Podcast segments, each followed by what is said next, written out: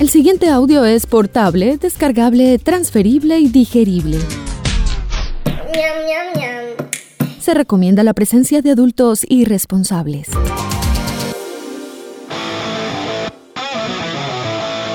Este programa no contiene consejos para enriquecerse o hacerse famoso o fit sin hacer ningún esfuerzo. A nuestros invitados les toca trabajar, digamos que de forma orgánica. Si busca guías de autosuperación, cadenas de oración o esquemas para vender humo, continúa el scroll. Tal vez encuentre algo más abajo, o alguien, o alguno. ¿Qué tal un pastor? A partir de este momento usted se encuentra en la casa, otra forma de decir presente. Una producción de Gabriel Posada in the House para la humanidad agobiada y doliente de todo el continente. Dímelo, Gabo. Luisa Fernanda Tejeda Pulgarín, conocida como Big Girl Luma, se prepara para hacer realidad su sueño de representar a Colombia en los Juegos Olímpicos de París 2024 en la modalidad de breaking, el baile declarado recientemente deporte olímpico. Esta joven de 27 años, nacida en el barrio Manrique Oriental de Medellín, ya suma en su hoja de vida varios premios y reconocimientos internacionales dándolo todo en cada una de las batallas y campeonatos en los que ha representado a Colombia en cerca de 10 países del mundo, con la motivación de siempre de competir, convirtiéndose en una de las exponentes más importantes de esta modalidad. Dice un artículo de Sara Ramírez Londoño en el magazine local Live.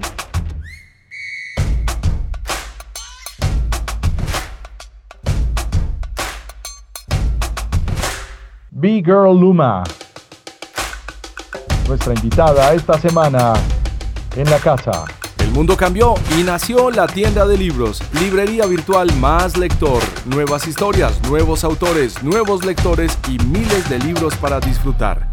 Liderazgo, negocios, crecimiento personal, novelas, libros juveniles, libros infantiles y más. Contenido y experiencias que puedes encontrar y comprar en la plataforma de e-commerce freeboom.com, freeboom con V y en nuestras redes sociales arroba más lector para construir, emprender y aprender en el nuevo mundo, más humano, más lector.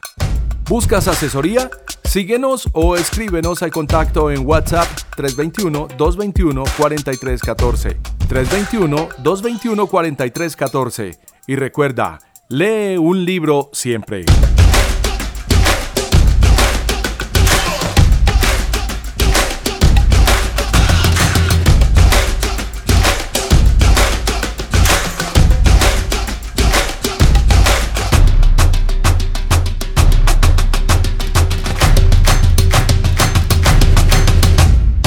Luisa Fernanda Tejada Pulgarín, más conocida como Big Girl Luma. ¿Cómo te dicen en la casa? Me dicen Luma también. el, nombre, nació en la casa? No, no, no. El nombre no nació en la casa, pero mi compañero con quien, con quien resido eh, le encanta decirme así. Eh, le encanta mi nombre artístico y ambos nos llamamos porque tenemos como ese sentido de pertenencia. Hay otros nombres un poco más eh, cariñosos, pero eh, realmente casi todo el tiempo él me llama Luma. En mi casa, mis padres, en la casa de mi, madre, obviamente me llama Luisa. Ella no conoce mucho esa faceta mía de ser Luma, pero la mayoría de las personas con las que me rodeo me dicen así. O sea que es una historia de amor, realmente el nickname de esta bailarina. Luma, bienvenida, estás en la casa. Qué placer saludarte. Hace más de 10 años te conocí, eras una muchachita ahí tímida, chiquita, apostándole a sus sueños y entrenando con la crew peligrosos en las sesiones de breakdance y ahora tenemos una estrella del breaking que viaja por el mundo. Muchas gracias, Gabriel, por la invitación. Es para mí un placer compartir este espacio contigo. También recuerdo las primeras veces que te, conocí, que te vi en la escuela con Crew Peligrosos y desde el primer momento sentí muchísima admiración y mucho respeto en algunas ocasiones miedo de poder dirigirme a ti por ese desconocimiento y por esa parte mía tan nueva que estaba conociendo el hip hop y verte a ti ahí como un referente en, la escuela, siempre hablándonos de historia, compartiendo tu, tu, sabiduría. Quizá en algún momento sentí un poco de, de, de temor, pero bueno, ahora es diferente y para mí es un honor poder tener este espacio contigo y poder hablar un rato. Luma, gracias por las flores, pero me da un poco de dificultad pensar que tú te hubieras sentido sesgada. Bueno, igual estabas mucho más chiquita, tendrías cuánto, 12 años, no sé. Mm, ¿Por qué mm, ese respeto y, admiración se traduce también en algo de susto? Eh, cuando igual, pues yo pasé como todos ustedes por, no una escuela de hip hop, pero sí un proceso y, y finalmente descubrí que lo que yo puedo hacer en el hip hop es contar historias. Gabriel, mira, realmente no es personal, sino que, sino que en ese tiempo, cuando yo te conocí, lleva realmente meses de, de conocer el proceso de cuatro elementos de escuela y estaba rodeada de muchos hombres, obviamente personas que desde un momento son súper respetuosas, te dan ese apoyo de estar en la cultura, de aprender este nuevo arte pero es inevitable no sentirse quizá así, porque eran mayoría y pues estaba muy, muy nueva en el tema, conociendo todo el hip hop. Habían cosas del breaking que yo creía conocer antes de llegar a cuatro elementos de escuela, pero que cuando llegué supe que, que había aprendido quizá mal, entonces era como volver a aprender todo. Y eso no fue personal, pero así me sentí creo que el primer año de estar allí. Bueno, entonces resulta que eso te pasó fue con todo el entorno. Bueno, ese es uno de los reflejos que nos da el, patriarcado que tenemos en muchos géneros, en especial en el hip hop, que siempre ha sido tan machista. Es que yo la verdad no recuerdo en los años 80 haber visto una batalla o dos en donde hubieran participado mujeres. Así de grave era la cosa. Sí, realmente sí. Eh, tenía 16 años cuando conocí el proceso de Club Peligrosos. Estaba cursando mi último grado de bachillerato. Y aunque cuando yo ingresé a Cuatro Elementos de Escuela, habían más mujeres de las que hay ahora, ese era pues como el sentimiento con el que me, me encontré. Era también un proceso donde yo me estaba descubriendo a mí misma, estaba pasando por esa etapa en la que tienes que decidir qué hacer con tu vida después del colegio y bueno, era inevitable no eh, como negar eso que estaba pasando en mí, pero créeme que después de, de, empezar a, sentirme más como allí, eh, me di cuenta que fue la mejor decisión que pude haber tomado. Bacano. Bueno, pues hoy en día, digamos que eh, gran parte de tu tiempo se lo dedicas es a eso ¿Cuál fue el último viaje que hiciste internacional y en dónde nos representaste? Tuve la oportunidad de estar en el último, el último país en el que estuve fue en Estados Unidos. Eh, fue eh, a principios de, de marzo cuando regresé a Medellín, marzo del 2020, cuando inició todo esto de las cuarentenas y, y algunas restricciones para los viajes tuve la fortuna de regresar al país antes de que se cerrara, pero antes de, llegar a Colombia había tenido la oportunidad desde más o menos octubre estar en varios países. Estuve primero en India, en Red Bull BC One, eh, luego llegué a París a un intercambio cultural con algunas agrupaciones de allí, volví a La Rochelle a continuar con una beca que había ganado en Bogotá de eh, del marco de, de Hip al Parque y de, y de La Rochelle, que estaba haciendo esa representación. Eh, viajé a San Diego para representar en Freestyle Session en un 3 versus 3 que tuvimos la oportunidad de ganar un qualifier que se hizo en Cali. Y después de San Diego me fui para New York, que es un país es una ciudad que, quiero muchísimo, conozco mucha gente allí y siempre que tengo la oportunidad de estar en Estados Unidos, no importa en cuál ciudad, eh, trato de, estar en Nueva York para compartir con las personas que me brindan su apoyo allí, para estar en clases, para eh, hacer algunos workshops, para participar de workshops también. Y ese fue como la última parada que hice antes de regresar a Medellín y a Bogotá. Hace 10 años te imaginabas que te iba a pasar todo esto. Hemos hablado apenas de un año, que fue el año pasado, el año del cierre. Bueno, digamos que casi los últimos dos años, pero vamos a explorar un poco más esos viajes. ¿Eso te lo imaginaste, lo pensaste, lo supusiste? ¿Cómo llegaste a realizar tus sueños, por lo menos de conocer la ciudad en donde nació el breakdance, de estar eh, sometida en una cultura distinta en la India, después saltar a Francia, en fin. Realmente todo fue una consecuencia de decisiones. Nunca lo, lo planeé ni, ni lo visualicé. Realmente solamente fue llegar a cuatro elementos escuela para darme cuenta de, que todo es posible y que el poder de la palabra tiene una fuerza increíble en nosotros y ese poder se lo, se lo debo a, Henry, que, que, fue la persona que me abrió su escuela, mm, me dio su amistad, su apoyo, es como un padre para nosotros en, en Club Peligrosos. Y desde que yo ingresé a cuatro escuelas y empecé con las clases de, de, de hip hop, de breaking, listo, empecé a ser parte de los talleres de cuatro elementos escuela y me di cuenta de que era buena haciendo, el, haciendo breaking. Realmente había explorado las danzas desde muy pequeña, desde muy cortada, más o menos desde ocho años aproximadamente, en algunos salones comunales, conocí danzas tradicionales, pero siempre me sentí muy diferente. En mi casa me lo hacían saber también, que me veía diferente, me expresaba diferente, quizá un poco más brusca que, que mis otras primas, pero cuando llegué a, a, conocer el hip hop y conocer el breaking, sentí que hacía parte de ahí, no me sentía tan excluida ni tan diferente. Cuando llegué a Cuatro Elementos de Escuela y empecé a recibir esas clases, esta formación, que ya no hacía de mi baile algo empírico, sino algo profesional, me empecé a identificar y a, tener un sentido de pertenencia por esta danza.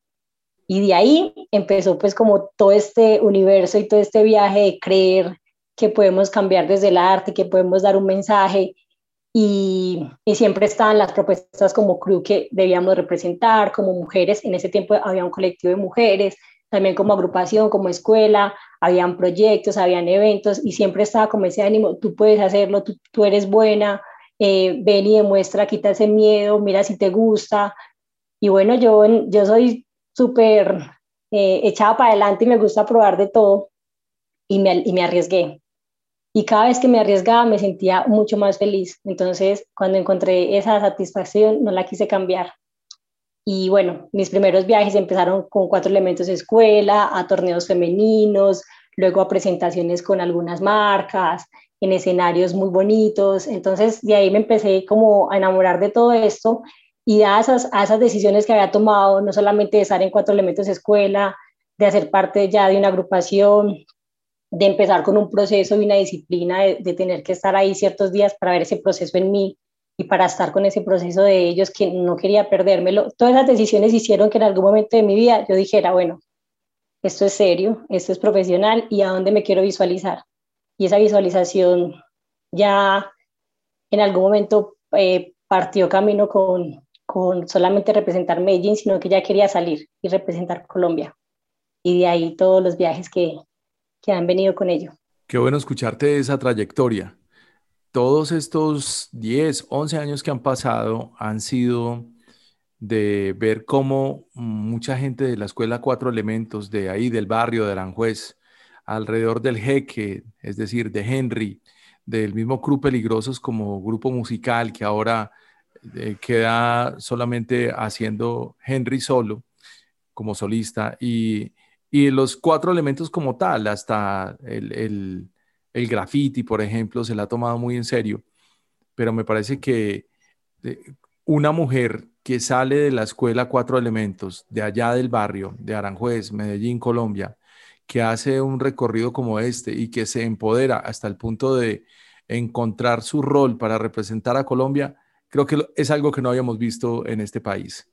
Contémosle un poco a quien nos está escuchando que de pronto se topó con este contenido y no tiene idea qué es el breaking o el breakdance o como quieran llamar, como le dice el jeque, la danza del break. a la música que, que, tú practicas, porque tú llegaste a, finalmente a, la música, fue por el baile, como nos lo cuentas, por otro tipo de danzas. Pero, ¿en qué consiste para alguien que acaba de llegar a la tierra y no sabe qué es breakdance? ok. Bueno, el breaking, bueno, primero que todo, eh, gracias por, por esas palabras. También hablar del breaking es hablar de, de, su verdadero nombre, que es el hablar del breakdance, cuando tú lo mencionas, es también hablar como de su verdadero nombre, que es el breaking, porque el breakdance es, es algo que se tomaron los medios y, y nos contaron todo esto que también nos abrieron una gran oportunidad, pero nosotros, artistas que practicamos esta hermosa danza, le llamamos breaking. Entonces, te cuento, para, para los que recién llegan y no conocen un poco de lo que estamos hablando, el breaking es el arte de la danza que representa la cultura hip hop.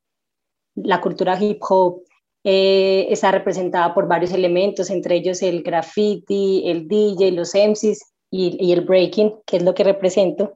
Una cultura que nació en las calles de Nueva York, que nos mostró que a pesar de que es una cultura nueva, eh, puede romper todos los paradigmas y los estigmas de la sociedad, porque hacemos arte y expresamos a través del arte todo lo que somos.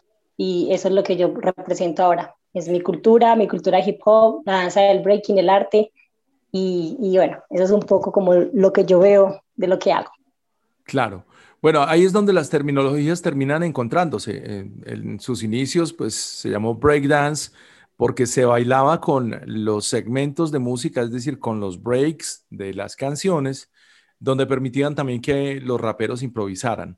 Después se redujo la palabra simplemente a breaking, que ya es como el sustantivo, eh, perdón, como el verbo de, de, bailar break. Pero si mira que si tú lo combinas eh, en español con inglés y dices la danza del breaking, pues igual estás diciendo breakdancing.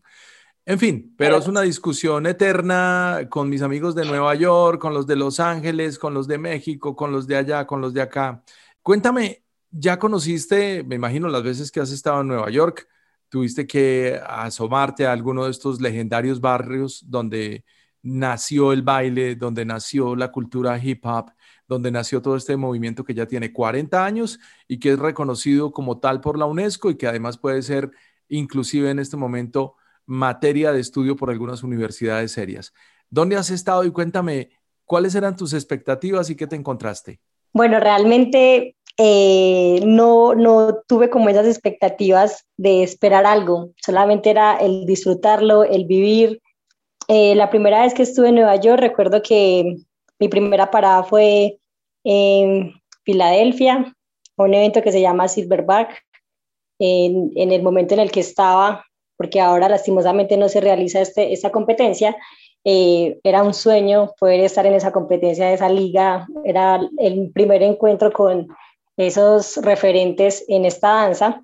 Y después de eso, encontramos unos amigos en, en, este, en esta competencia, nos hicieron la invitación de ir a Nueva York, que es una ciudad que queda bastante cerca de Filadelfia y llegar en la noche y pasar por estos puentes maravillosos y a lo lejos ver la estatua.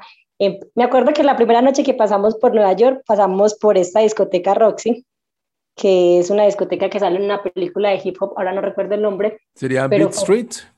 Sí, Beat Street, exactamente.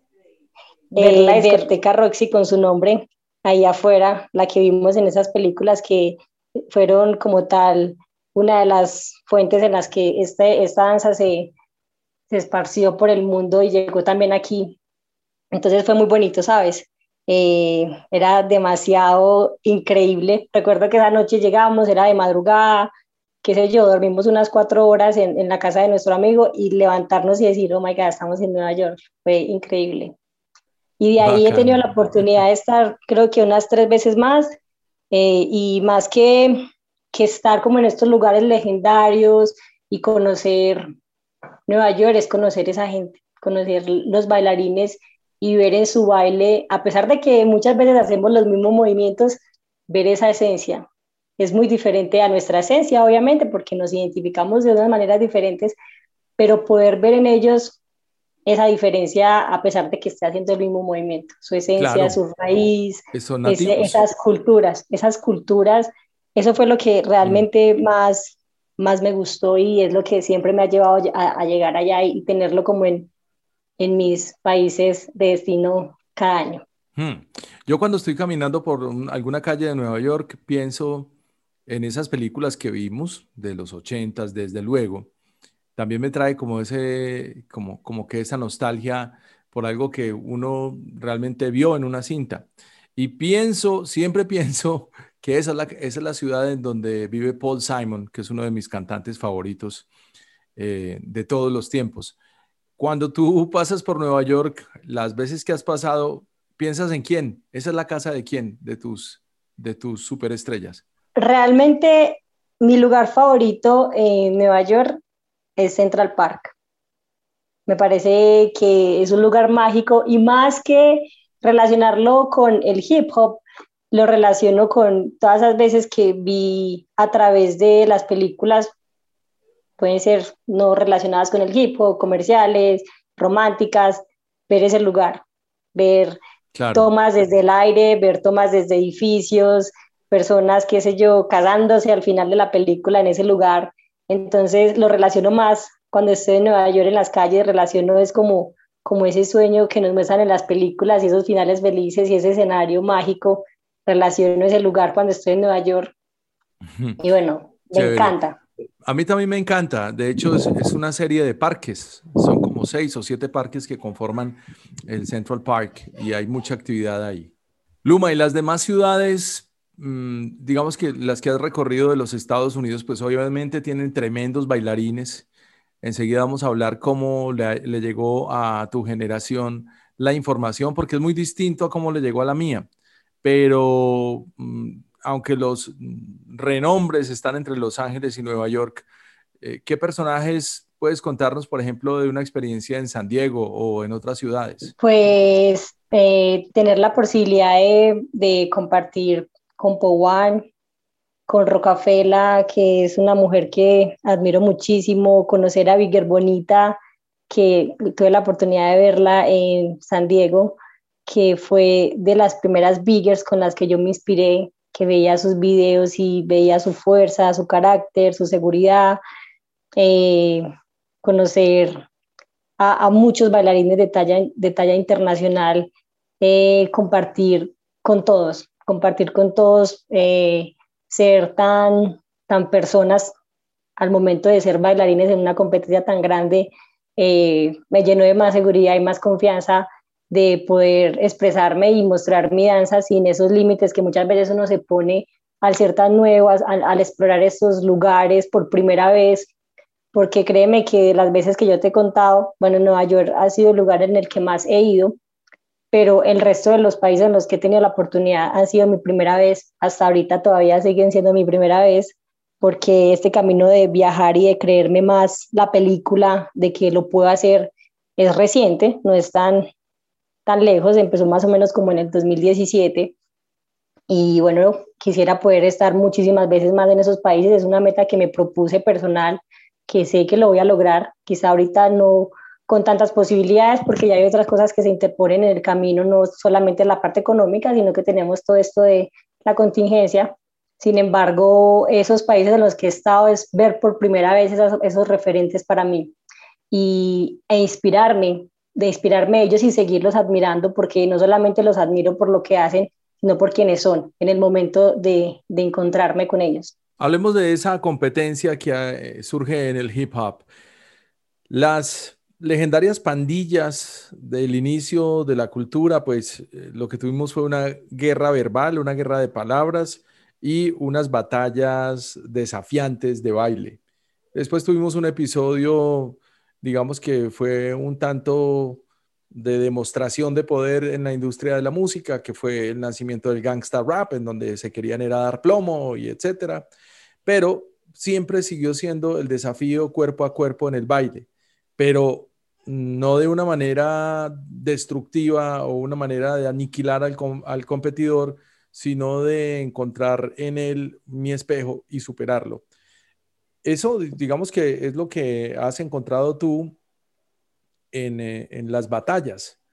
Cuéntame, ¿qué pensabas de una batalla de baile antes eh, de participar en, en el primer evento internacional y qué piensas ahora?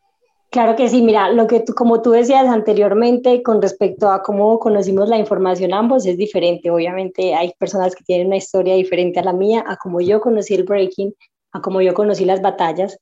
Y realmente eh, para mí acercarme a las batallas al principio fue, fue un poco difícil porque eh, quizá no tenía la confianza o la seguridad en mis movimientos y tenía todavía muchos límites, creyendo que las personas a mi alrededor estaban pues ahí como, como tomando nota de lo que yo hacía para verlo de una manera diferente, quizá mal, pero luego cuando, cuando conoces todo esto y cuando conoces realmente los fundamentos, cuando reconoces la historia de, de dónde viene, cuando empiezas a, a, participar más y estar en esos espacios, te das cuenta de que tiene un significado muy diferente y que realmente cuando estás compitiendo contra otra persona, que estás probando tus habilidades contra esa persona, no es tanto una batalla contra él, es más una batalla contra ti, contra hacer todo lo que has hecho durante mucho tiempo en un solo momento, en una salida que puede durar hasta menos de un minuto.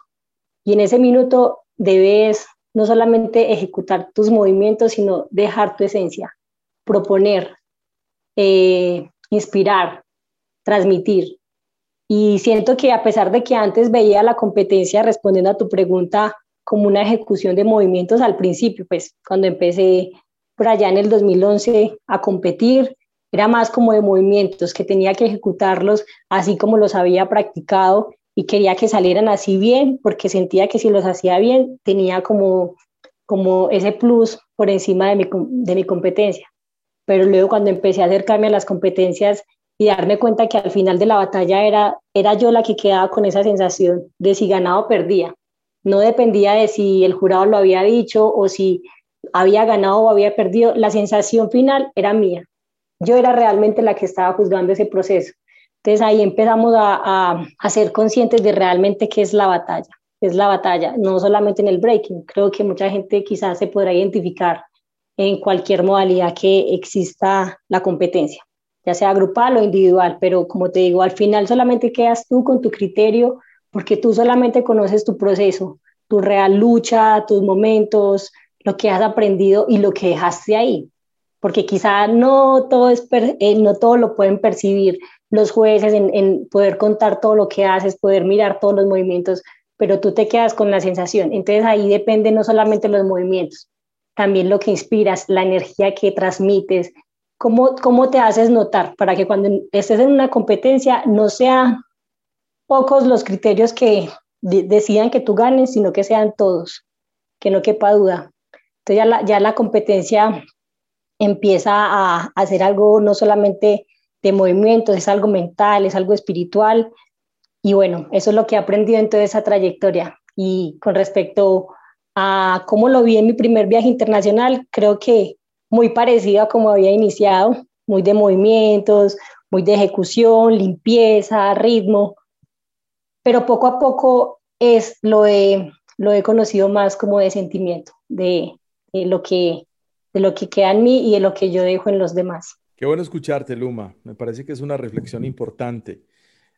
¿Practicas yoga o alguna técnica de relajación después de tus ejercicios y de tus ensayos? ¿Haces algo más? ¿Juegas algún, en algún deporte? Sorpréndeme con la respuesta. De hecho, el practicar y añadir otras técnicas a mi carrera profesional es algo que le debo agradecer a esta situación por la que estamos pasando, que, que ha tenido sus momentos malos y sus estadísticas, pero como tal también queda, queda algo positivo. Y esa parte se la agradezco a estar en mi casa, a tener tiempo para estar conmigo misma, que hacía mucho no tenía. Y de ahí empecé a darme cuenta que no solamente tenía que mejorar en la parte física y que no podía dejar de entrenar breaking, sino que tenía que empezar a trabajar desde, desde mi mente, desde mi espíritu. Y poco a poco me fui conectando, tenía el tiempo, tenía el espacio, eh, que realmente no se necesita mucho espacio para conectarte contigo misma. Y bueno, empecé a practicar yoga, meditaciones, estar en mi casa fuera de ellos en, los momentos en los que se permitía eh, entrenarme deportivamente también es muy importante.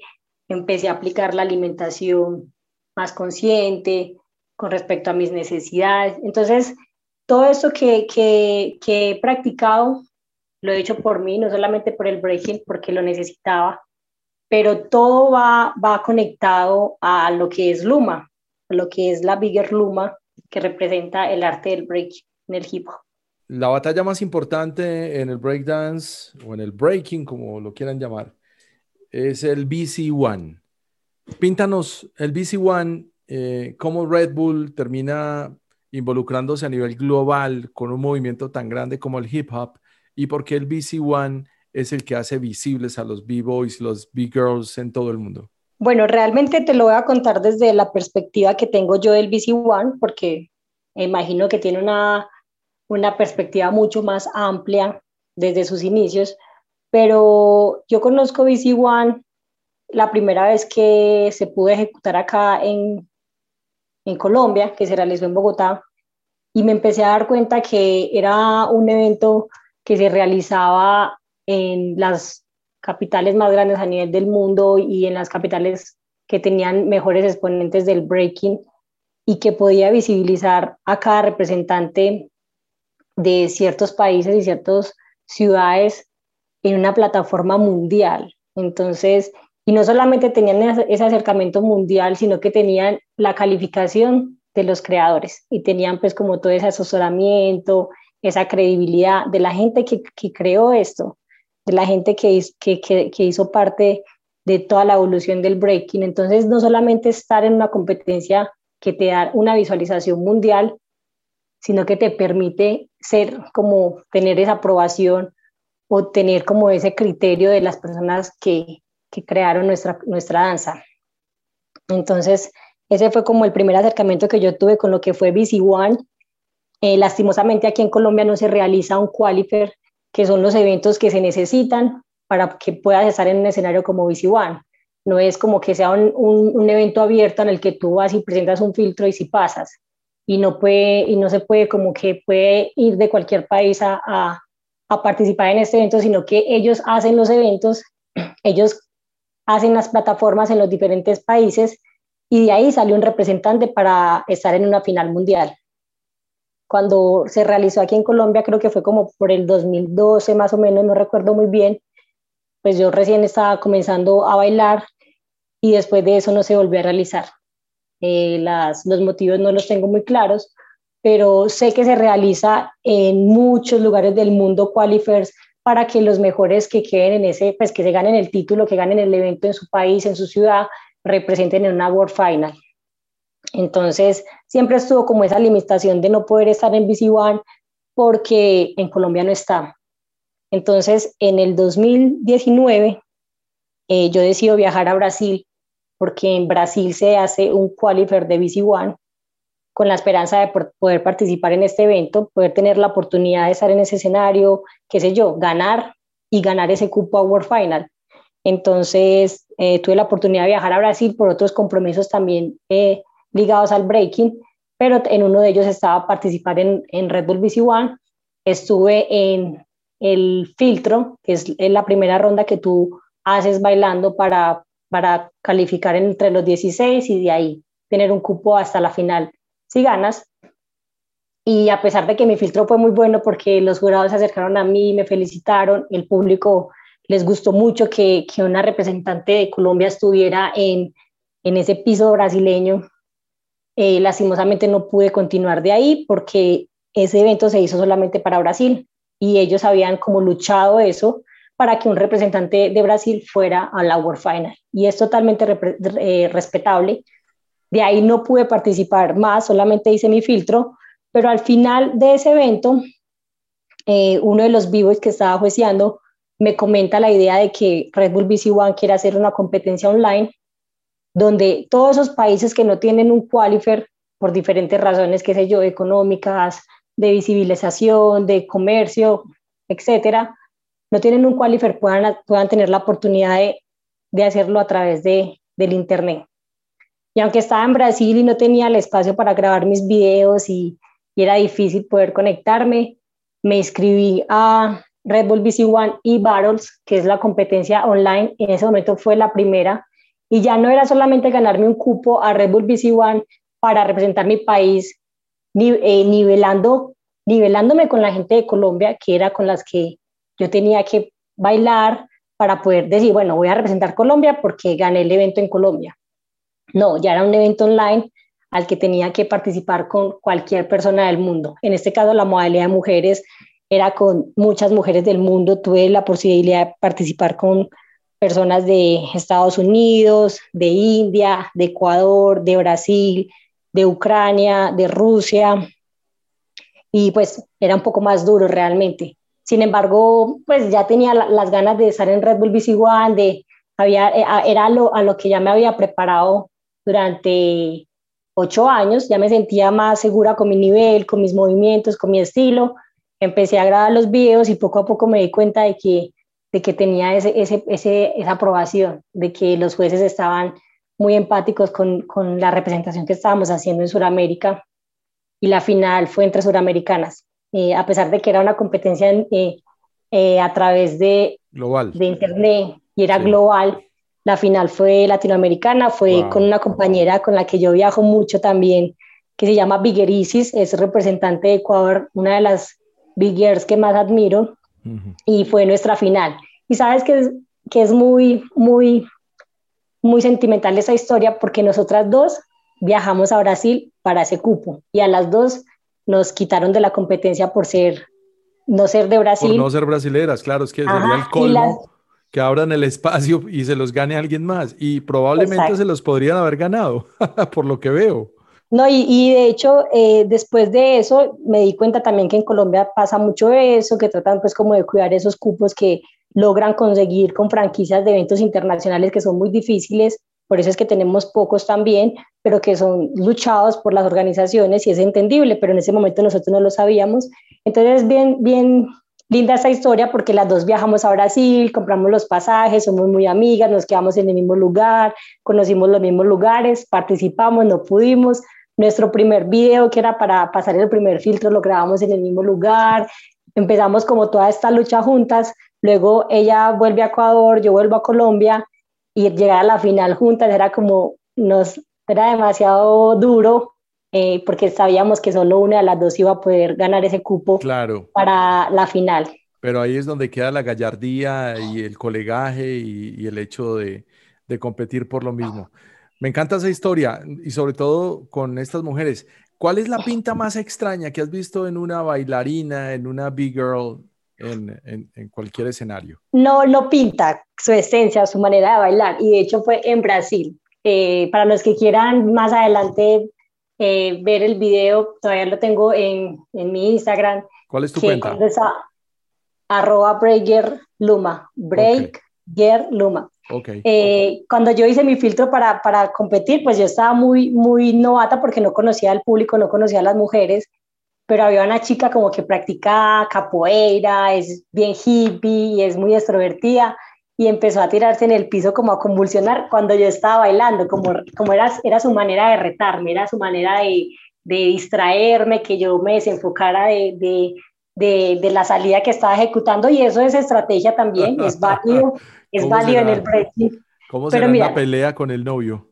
Convulsionando. Entonces, no, y ¿sabes qué es lo más chistoso? Que yo, yo salgo a bailar, yo salgo a bailar, hago mi salida, como era nueva, era colombiana, la gente le gustó muchísimo pero esta chica me retaba así cuerpo a cuerpo, me miraba y empezaba como a tirarse al piso, pero en un momento de eso yo realicé un movimiento eh, de power moves y todo el mundo se para a gritar y a tirarse a la tarima y, y, había gente que en el video se ve que pasaron por encima de ella, o sea, yo espero que no hayan lastimado, pero ella estaba en el piso y la gente que se puso así a gritar como loca, la, no sé, no la dejó que se viera más. Qué interesante. Luma, el Internet ha cambiado completamente la globalidad del breaking. En mi tiempo, y te voy a contar la historia, porque hace dos semanas le estaba contando a mi suegra, eh, estaba sonando una canción en mi playlist eh, y era la, la, música de la banda sonora de la película Breakdance. Ese fue el primer premio que yo me gané en una emisora de radio. Lo recuerdo muy claramente. Eh, y entonces le estaba, contando esta historia que me gané ese premio y me empecé a ganar todos los premios eh, de esa emisora porque pues como que sabía la respuesta. Y en ese tiempo también estaba bailando breaking, pero pues obviamente de una manera muy artesanal. Eh, imagínate tú al inicio de los ochentas que era un lujo tener un equipo de sonido o en dónde escuchar la música y era más lujo todavía tener la música. Es decir, todas las dificultades que se quieran sumar ahí, incluyendo hasta el par de tenis. Pero mm, en estos tiempos, una conexión a Internet y los videos de YouTube es solamente tener curiosidad y saber a quién seguir y cuáles son los B-Boys y las B-Girls que te pueden enseñar movidas, pasos y hasta, hasta, yo he visto talleres, incluso workshops virtuales. Tú eres de esa generación. ¿Qué te ha aportado Internet, en especial YouTube, con esa experiencia? Claro, es una herramienta súper poderosa Supongo que todos somos conscientes de ello ahora, no todos le damos el uso que podríamos darle, pero bueno, en mi caso... Eh, Agüevados y distraídos, podríamos decir que está la gente con internet. Qué sé yo, sí, un poco distraídos tal vez, sí. Pero sabes, eh, yo personalmente le debo agradecer muchísimo, muchísimo porque llegas a un punto eh, y le agradezco mucho a mis maestros de, de Cuatro Elementos de Escuela y de Cruz Peligrosos por todos sus conocimientos, pero llegas a un punto en el que el camino ya te toca a ti. Ya ellos dejaron todo en ti, la motivación, sus enseñanzas, sus clases, pero creo que a todos nos ha pasado en Cuatro Elementos de Escuela que asistimos a los talleres, estamos en estos procesos, pero llegamos a un punto en el que dejamos de asistir a los talleres porque ya es esa búsqueda personal, ya es crear tus propios movimientos, tus signatures, tus, tus variaciones, empezar a aplicar todo eso que aprendiste en los talleres con los maestros de Cruz Peligrosos. Entonces, cuando yo tuve la oportunidad de pasar por esa transición, es que es una decisión propia, obviamente, empecé a encontrarme con que a pesar de que tenía todos esos conocimientos de ellos, eh, habían técnicas que, no funcionaban en mí. Y es, y es normal, eh, eh, en, mis, en mis roles de maestra también he encontrado personas que no entienden mi técnica y la pueden aprender con un maestro que la tenga diferente, más, quizá más desarrollado, de una manera que se adapte a su manera de bailar o su, su cuerpo. Entonces empecé a darme cuenta de que esta herramienta de, de Internet me permitía eso. Cuando desconocía porque no daba un paso en mi cuerpo, porque no me daba a mí eh, poder realizar esos movimientos, utilizaba herramientas como estas con maestros. Claro, no solamente hay música no solamente es seguir la cuenta de la persona y conocer su vida personal, sino que son personas que te dejan un mensaje, te, te muestran un proceso. Y de hecho eso es lo que también he aprendido mucho en los viajes de las personas que conozco, famosas o no famosas, es ese proceso tan profesional, ese carácter que tienen desde su postura, de su cuerpo, de su alimentación, de su preparación física, de la parte emocional. Entonces, no solamente es seguir estas cuentas, no solamente es ver sus videos, sino también es empezar como a desarrollar tu propia personalidad. Entonces de ahí empecé a aprovechar estos canales, ver talleres, he visto videos de tutoriales de cómo se hace un paso que yo ya me sé, pero que es una manera diferente, desde otra perspectiva. Y me ha llevado a moldearme demasiado, me ha llevado a mejorar mi técnica, me ha llevado a mejorar, a conocer nuevos movimientos, a conocer nueva historia y bueno, esa es la manera como yo lo aprovecho y desde mi cuenta también trato de hacerlo, es que es algo que, que trato que sea también desde mi parte, como una forma de agradecerle a la cultura. Y quizá no tenga el mismo alcance, pero las personas que están ahí conectadas conmigo, que he tenido la oportunidad de conocer en el camino, se nutran de lo que yo también sé, desde cómo es mi punto de vista, de cómo lo he vivido yo.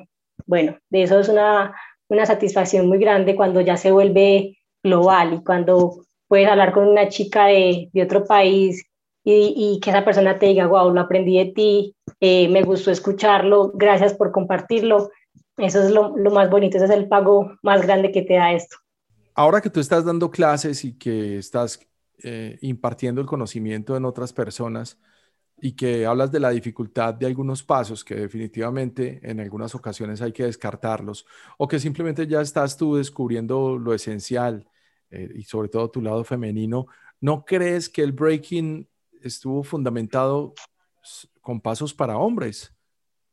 y la mayoría de los pues movimientos como tan acrobáticos. No, no, te voy a negar que muchos de los movimientos obviamente están acondicionados para hombres porque fueron los hombres quienes nos dieron la oportunidad de vivir esos momentos y vivir esos, esos pasos porque ellos fueron los inventores, pero también hay muchos movimientos que son creados por mujeres, estilos, freezes, posturas, footworks, que son muy importantes y son fundamentales igual de fundamentales que lo es un paso que creó un hombre.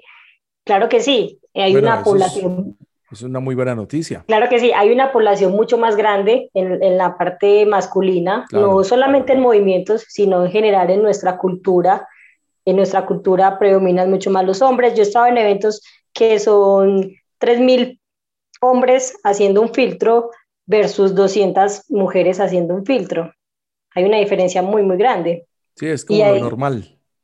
Exacto. Y he estado en eventos aquí en Colombia donde hay demasiados eh, hombres b-boys, como nosotros llamamos a los hombres que practican breaking, que participan en un filtro, muchísimos, quizá muchas veces más de 100, y en la modalidad de mujeres no hay ni las 16. Entonces es muy normal que hayan movimientos que quizá puedan decirse, sí, son moldeados para hombres, pero que no limitan a una mujer a hacerlo. Y de eso estoy 100% segura, porque dentro de nuestra cultura no, hay, no conozco muchos movimientos que digan que no lo han hecho las mujeres.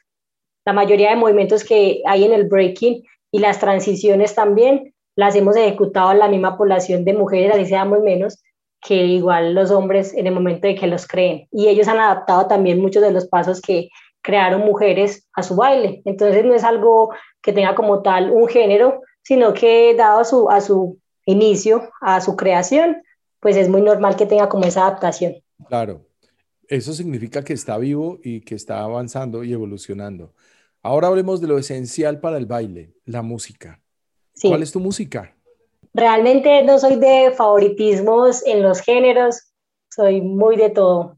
Crecí en una familia donde se escuchaba, pues la mayoría éramos mujeres primero, en una casa donde vivían aproximadamente 10 mujeres, entonces siempre estaba la prima que escuchaba el rock, que escuchaba sus baladas, mi tía que escuchaba vallenato, los vecinos también que comparten su música los fines de semana para que todo el mundo los escuche, un poco de todo, ¿sabes?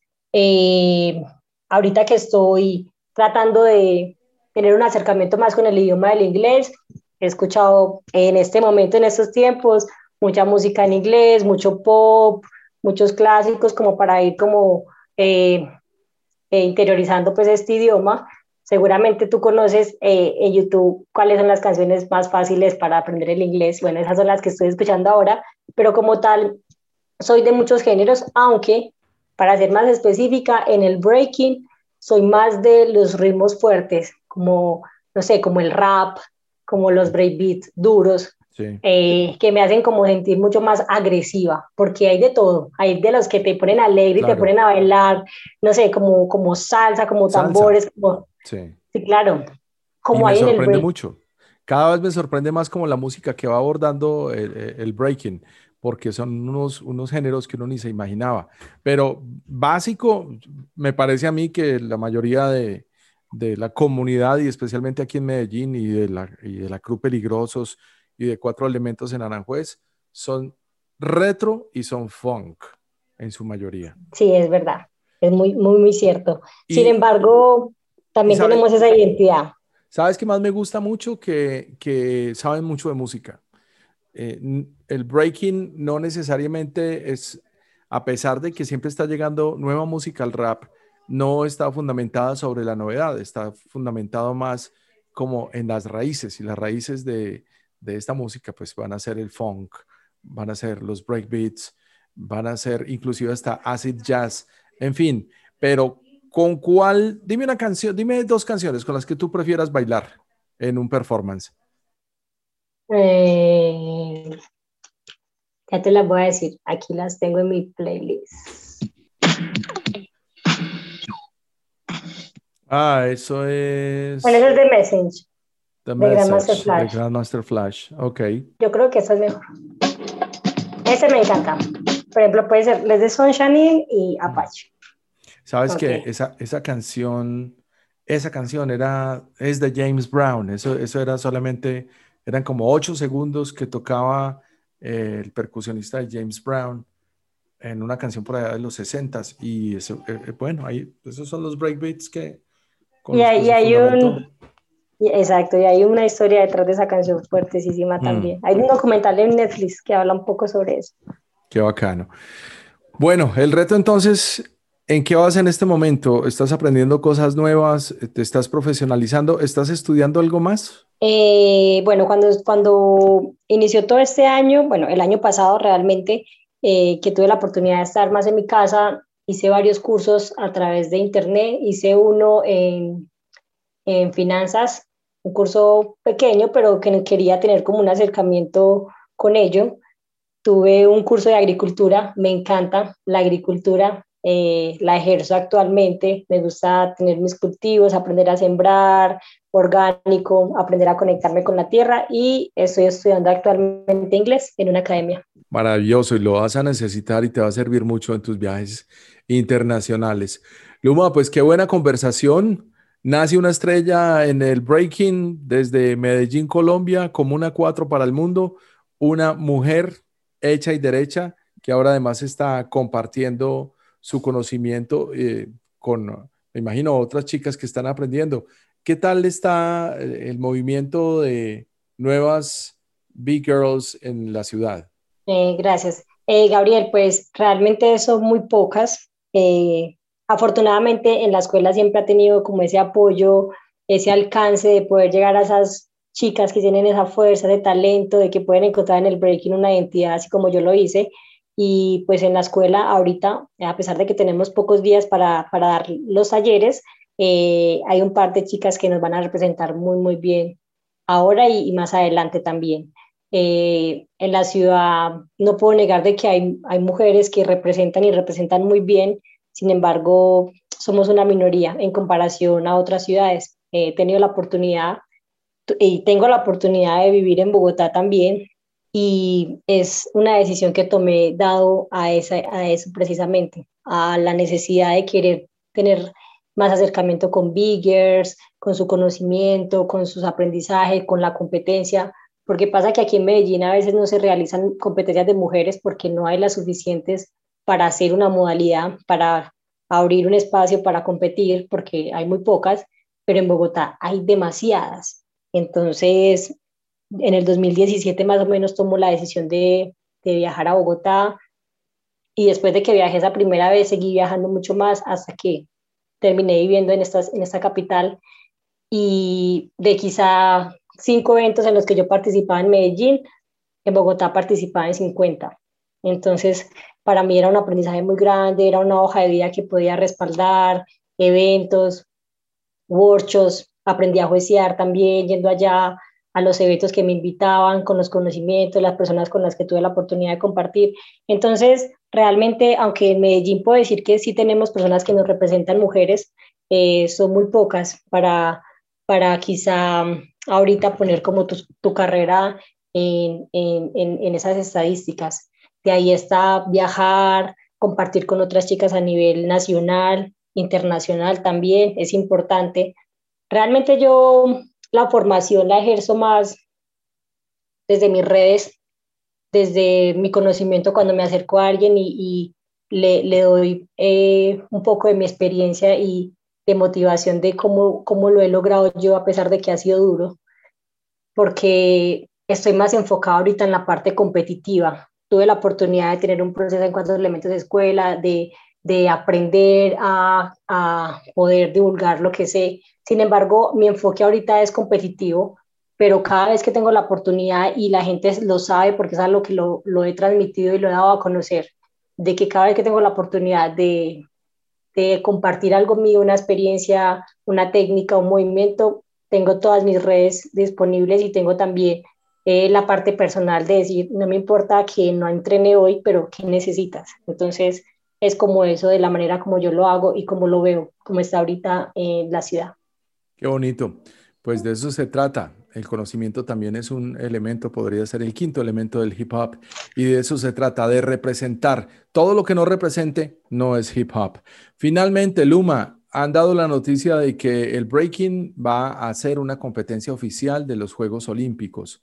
¿Cómo la ves? ¿Qué opinaste? Realmente desde las primeras veces que se puso en contexto esta propuesta, siempre lo apoyé. Me parece que es una plataforma muy grande que debemos aprovechar, no solamente para la generación que estamos ahora, sino para las nuevas generaciones que lastimosamente yo creo que las faltas de oportunidades que hemos tenido y la credibilidad en el breaking ha sido por las pocas oportunidades y el poco, y el poco apoyo que hemos tenido a través de entidades públicas y privadas, porque no hay como una credibilidad. Entonces, siento que ese tipo de plataforma eh, es la que necesitamos, poder demostrar que no solamente es bailar, no solamente es una cultura, sino que es algo también deportivo. Y creo que muchas veces le prestan mucha más atención a eso.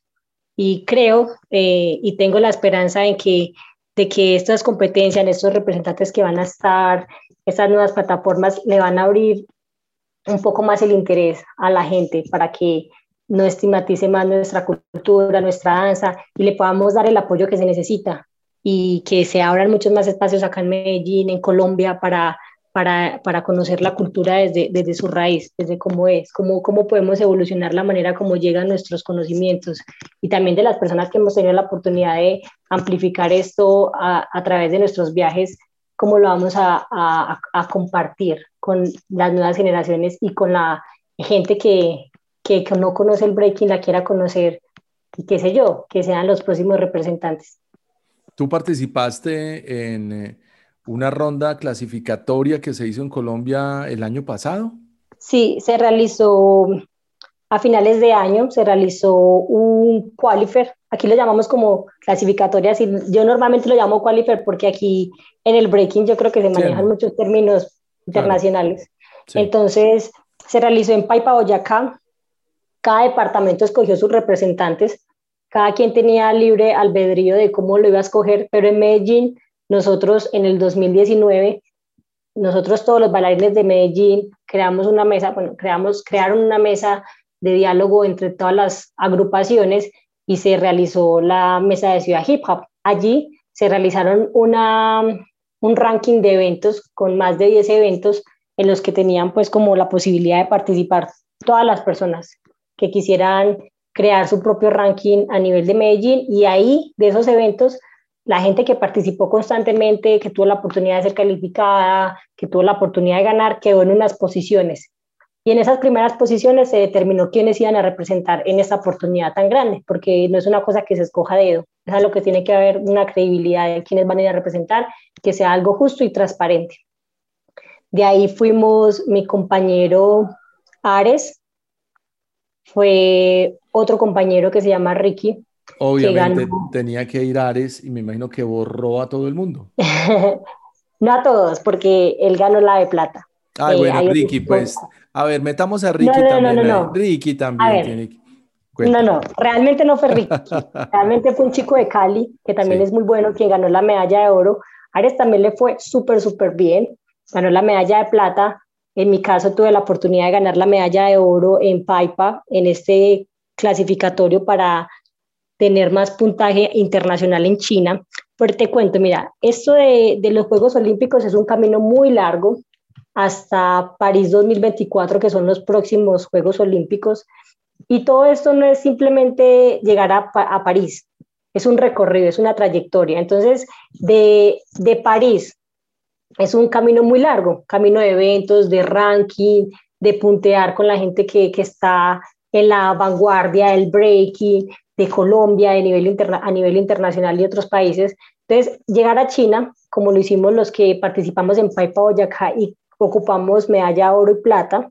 En este caso hay un chico que se llama Jayan de Cali que ganó la medalla de oro, Ares ganó la medalla de plata, mi persona eh, la de oro como les contaba y una chica de Bogotá, también pionera del breaking en Bogotá, súper tesa que se llama Bigger Twister, ganó la medalla de plata y esas son las cuatro personas que vamos a representar en China. En China entramos en el ranking nuevamente, como lo que se hizo en Medellín para escoger que fuéramos Ares y yo, se va a hacer en China y en China empieza el ranking. Mm. Eh, el que gane, pues obviamente va a tener mucho más puntaje. Claro. Pero todos los que vayan a ir a China empiezan a crear su propio puntaje. Y así hasta, por, hasta París 2024 se hace una infinidad de eventos que la idea es que todos los que quieran llegar a París puedan, puedan estar ahí y eso hace parte pues ya, ya es la responsabilidad de las ligas, de las federaciones en cada departamento y en cada país, que sus representantes lleguen a esas plataformas, que hagan un ranking eh, aceptable porque pues como es a nivel mundial, supongo yo que en París 2024, qué sé yo, participarán unos 16, unos 30 de todo el mundo. Entonces, depende de las ligas y depende de las federaciones a nivel de Colombia que sus representantes estén entre, entre, ese, entre esa cantidad. Y, de los mismos deportistas o, bailarines en este caso que se sostengan. Es una responsabilidad. Claro. Y que es una responsabilidad de parte y parte porque está pues esa responsabilidad del bailarín que vaya y haga su puntaje, pero también está la responsabilidad de la federación que le permita al bailarín tener ese, esa palanca de estar en otro país. Claro. Porque hay muchos de nosotros en este caso que, que quizá llegue el evento, tenés un cupo, pero no tenés con qué pagar el pasaje. Es una realidad también que, que vivimos. Entonces, es, es, una, es una responsabilidad de parte y parte, porque de hecho esta parte olímpica no es la primera vez que se hace. Hace dos años también se realizó, hubieron los representantes que fueron a China. Lastimosamente, el evento que apalancó estas personas, que son también compañeros míos que admiro y que hicieron una muy buena representación, no fue tan justa, porque un día, sacaron un evento, mandaron el flyer, se esparció por internet y los que pudieron ir a ese evento eh, ganaban el cupo. Solo un evento. Entonces, si vos participantes, eh, participaste en todos los eventos, te preparaste, pero para ese evento no tenías los pasajes para ir a Bogotá a participar, ya no podías estar, ya no podías estar en el ranking de los Olímpicos. Increíble. Entonces ahí, ahí empieza pues como a ver, a ver este tipo de, complicaciones, pero es, un proceso en el que todos estamos aprendiendo, tanto las organizaciones, es algo nuevo para el breaking, imagínate cómo no va a ser nuevo para, para nosotros los bailarines y para nuestras agrupaciones y es entendible, solo digo que en ese momento no fue tan justo, pero la gente que fue a China hace dos años hizo una muy buena representación y de ahí empezó la credibilidad. Eh, en Colombia hay mucho talento.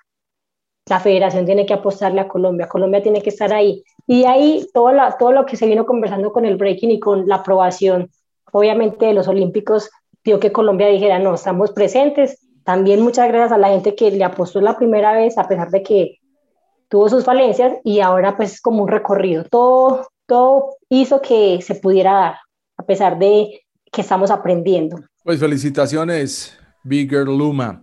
Y no sabía lo de Ares. Hay que buscar a Ares también para que nos cuente sus aventuras y sus giras internacionales bailando en la cabeza. Una bailarina de breaking de Medellín, Colombia, representando a Colombia, representando al país y ante todo representando e impulsando al género. Y de nuevo, visite Paipa Boyacá, capital colombiana del breaking. No, yo creo que no. Creo que en Paipa deben bailar otra cosa. Guavina, por ejemplo. No, realmente, lastimosamente no habían representantes del breaking. Eso es lo curioso también, pues que quizás no es tan interesante, pero te lo quiero comentar. Y es que, bueno, como hablábamos de que había pocos representantes, tanto también masculinos, tanto femeninos a nivel de Colombia, digamos que cuando mencionábamos ahorita a Ricky, porque es un b-boy de Bogotá, que también ha tenido la posibilidad de residir aquí en Medellín, él se gana un evento de, el último evento que se hizo y ese evento tenía el último cupo para participar y representar la Federación de Antioquia. Y en Bogotá ya tenían a sus participantes, a los que iban a representar en Cundinamarca, a los que iban a representar en Suacha, y etcétera, ya tenían a sus representantes para ir hasta cualifer olímpico que te permitía ir a China. Entonces ahí ya empiezan como a jugar también los intereses de dónde tengo que estar yo para poder tener esa palanca, porque es duro. Entonces de ahí fuimos a Paipa, estuvimos Ares, Estuvo Ricky, que ganó ese evento, que tuvo el último cupo en la Federación de Antioquia eh, para ir a Paipa, y estuve yo. Y cuando estuvimos en la competencia de, de Paipa Boyacá, realmente era como una competencia rola, porque eh, Bogotá pues, tiene muchos exponentes a nivel del breaking. ¿Y qué pasa con esas federaciones que no tienen eh, representantes? Digamos, Paipa Boyacá, no es que aquí quizá no hay tantas mujeres, entonces es como, como los clubes deportivos.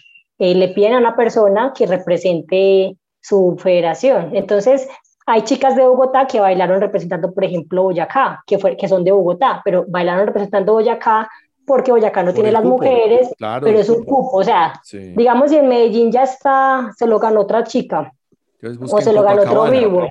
Entonces, ah, listo, eh, qué sé yo, eh, otra, otra ciudad necesita Exacto, otro departamento necesita representantes y es mi cupo para llegar a China. Claro. Pues es, es, mi, es mi ciudad y es todo mi patriotismo, pero yo necesito el cupo. Entonces, Desde luego. Si es, una federación que me va a comprar también, porque eso también se puede hacer, o simplemente claro. me dar la posibilidad, pues ahí empieza pues como a jugar todos esos intereses. Entonces ahí, ahí entra pues como todo, este, todo esto del, del breaking olímpico.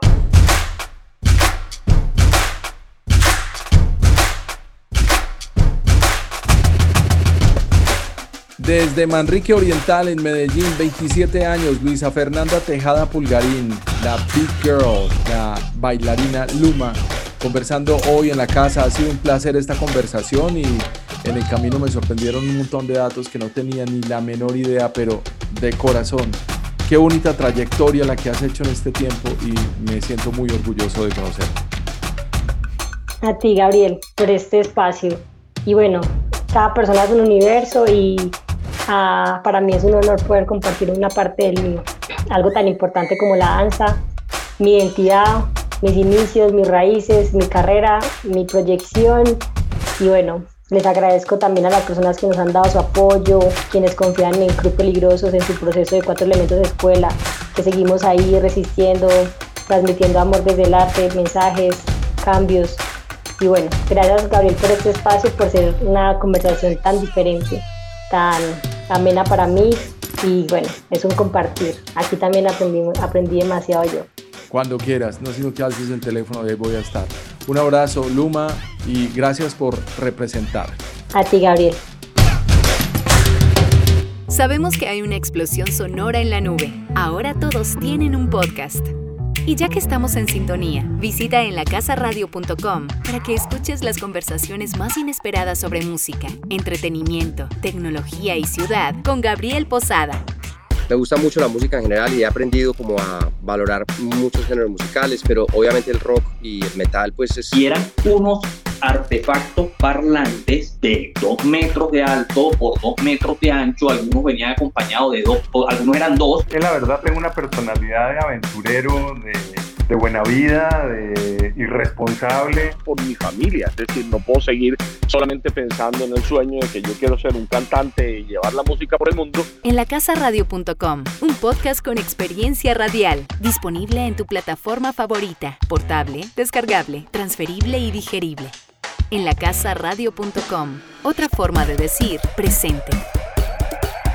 Dímelo, Gabo. Tal vez usted esperaba el fin de semana para descansar mejor. Pero llegó la cuarentena y se enteró de que su colchón no es el mejor aliado de su descanso. Y ahora lleva todo este tiempo pensando en cambiarse a algo mejor. Su comodidad es nuestro sueño. Colchones Flexo. Regálese el descanso de un Flexo de medidas estándar desde 320 mil pesos. Y pregunte por nuestro Flexo ortopédico alta gama con 34 centímetros más de altura y suavizantes en sus dos extremos. Industrias Tago distribuye y fabrica colchones Flexo. Llámenos 301-6300. Estamos en la calle 44 San Juan, número 6970 en Medellín. Y entregamos en la puerta de su cuarto. 301-6300 y el celular 300-600-9957. Colchones Flexo.